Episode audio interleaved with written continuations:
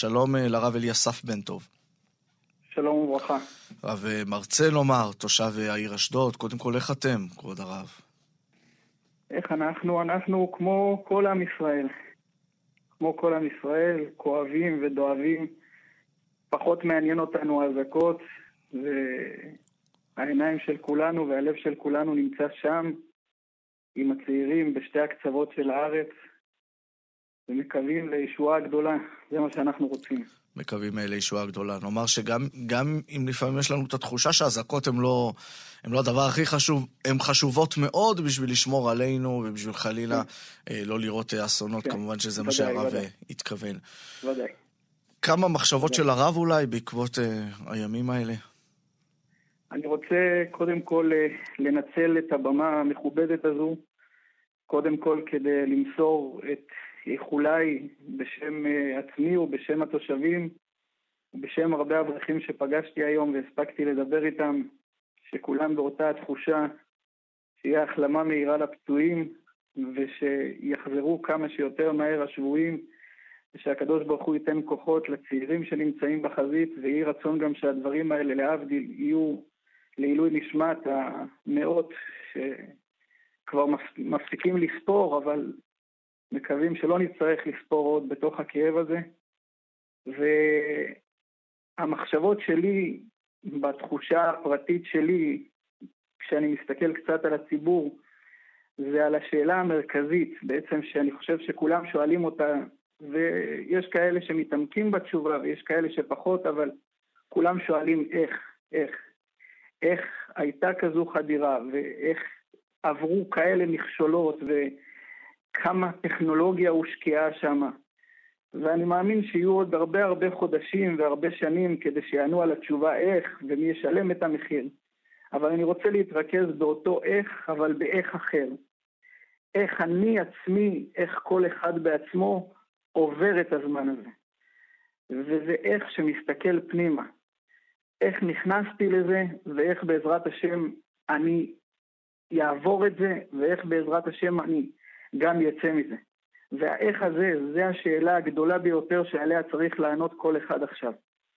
זה נכון שיש הצפה של עדכונים והצפה של חדשות, וצריך להיות מעודכנים, וחשוב להיות מעודכנים בהגדרה הביטחונית של זה, כדי שחס וחלילה לא ניגרר לכל מיני דברים. השאירו מקלטי רדיו פתוחים בשבת, כדי שנוכל לשמוע אם חס וחלילה תהיה איזושהי התראה, אבל צריך להיות גם מעודכנים רוחנית, צריך להיות מעודכנים גם כלפי מה אלוקים רוצה מאיתנו עכשיו בזמן הזה.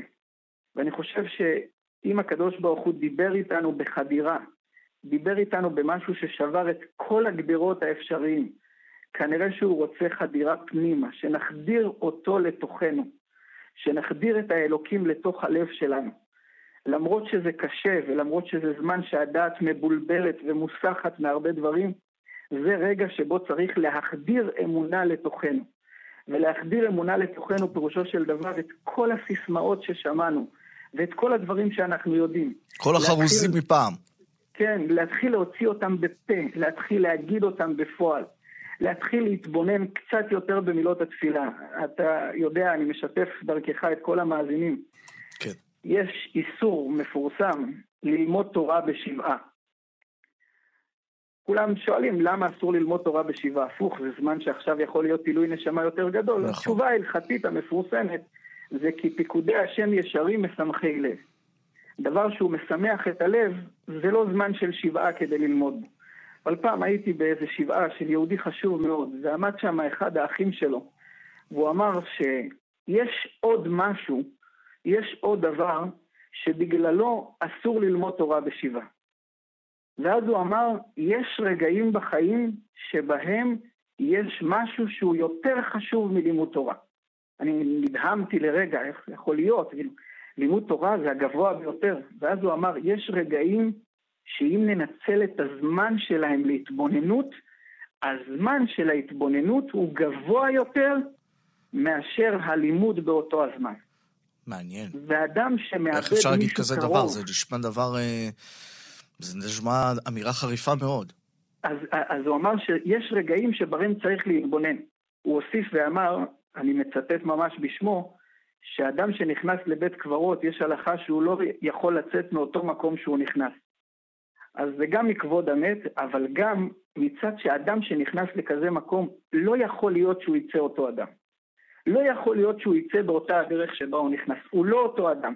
הוא אדם אחר, הוא אדם חדש, הוא אדם שונה, הוא, הוא צריך לצאת אחרת. ובתוך השכול ובתוך הכאב, כשאפשר להגיד את זה במילים ברורות, עם ישראל יושב שבעה מתארכת, שבעה שלא מפסיקה, כל רגע נוספים לשבעה הזו עוד ועוד אנשים.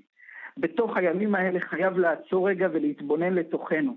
איפה אני בקשר שלי עם הקדוש ברוך הוא? איפה אני מחדיר את החיבור שלי אליו יותר?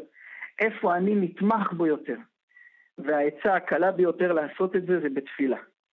בתפילה, פתאום להתבונן בשתי מילים יותר בתפילה. להוסיף איזה פסקה בתפילה ולהחדיר אותה לתוכנו. לקחת קטע אחד בתפילה ולהתבונן בו יותר. והקטע הזה בתפילה אולי ילך איתנו לכל החיים, זכות ההתבוננות הזאת. להתבונן בזה שהקדוש ברוך הוא מנהל את העולם. אנחנו גרים כאן באשדוד. Okay. כן. מאז החדירה, אמנם בחדירה לא הייתי כאן באשדוד, הייתי לא במקום יותר טוב, אבל הייתי בבאר שבע. ההורים שלי שיהיו בריאים גרים בבאר שבע. ורק יום למחרת אה, הגעתי לכאן, ואני חזן בבית כנסת, גם בראש השנה, גם ביום הכיפורים, וחלק מהתוואי של החזנות, אני גם חזן בשמחת תורה. הגענו כן. בבוקר לבית כנסת, שבע וחצי אמורה להתחיל התפילה. ראיתי את האנשים וראיתי את הפנים, ובדרך כבר, הבית כנסת הוא מקלט גדול שאליו התקבצו הרבה אנשים מהסביבה. והתפללנו ממש חצי תפילה, והיינו צריכים ממש לעצור את התפילה ולשלוח את כולם הביתה. בניסי ניסים גם הצלחנו לחזור הביתה.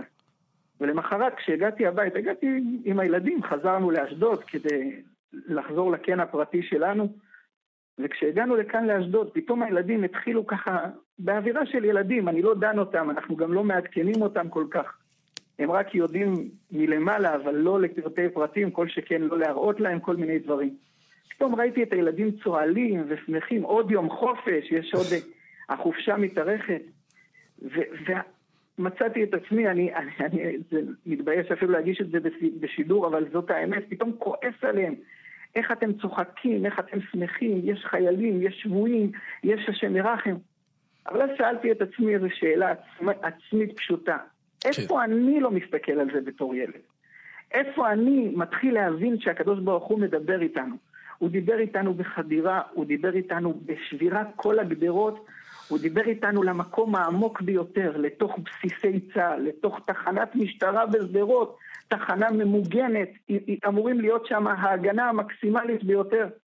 הקדוש ברוך הוא הראה לנו, אני רוצה שתבינו שצריך להחזיר אותי פנימה, כן. צריך להתבונן בי, צריך ל... זה, זה המסר שאנחנו אה, ניקח איתנו. הרב אליסף, בן טוב, מאשדוד. תודה רבה כבוד הרב, על דברי נחמה ודברי חיזוק בימים אלו. תודה רבה.